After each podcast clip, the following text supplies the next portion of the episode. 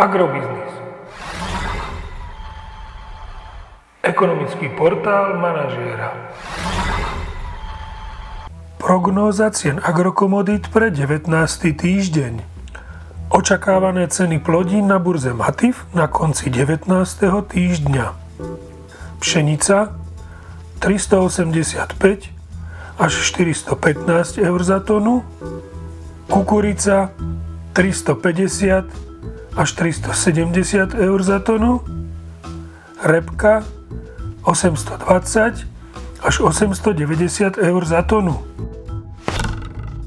V tomto týždni zrejme uvidíme miernu korekciu cien jatočných ošípaných aj na slovenskom trhu, ktoré môžu klesnúť do pásma 1,85 až 1,91 eur za kilogram jatočnej hmotnosti.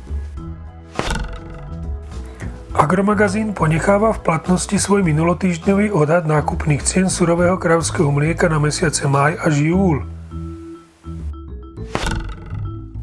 Predpokladáme, že ceny nafty a benzínu Natural 95 sa tento týždeň vyrovnajú na hodnotu 1,80 eur za liter.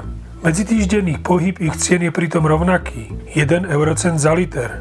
Nafta zlacnie a benzín zdražie. Podrobnejšie informácie nájdete v aktuálnej prognóze na portáli Agrobiznis.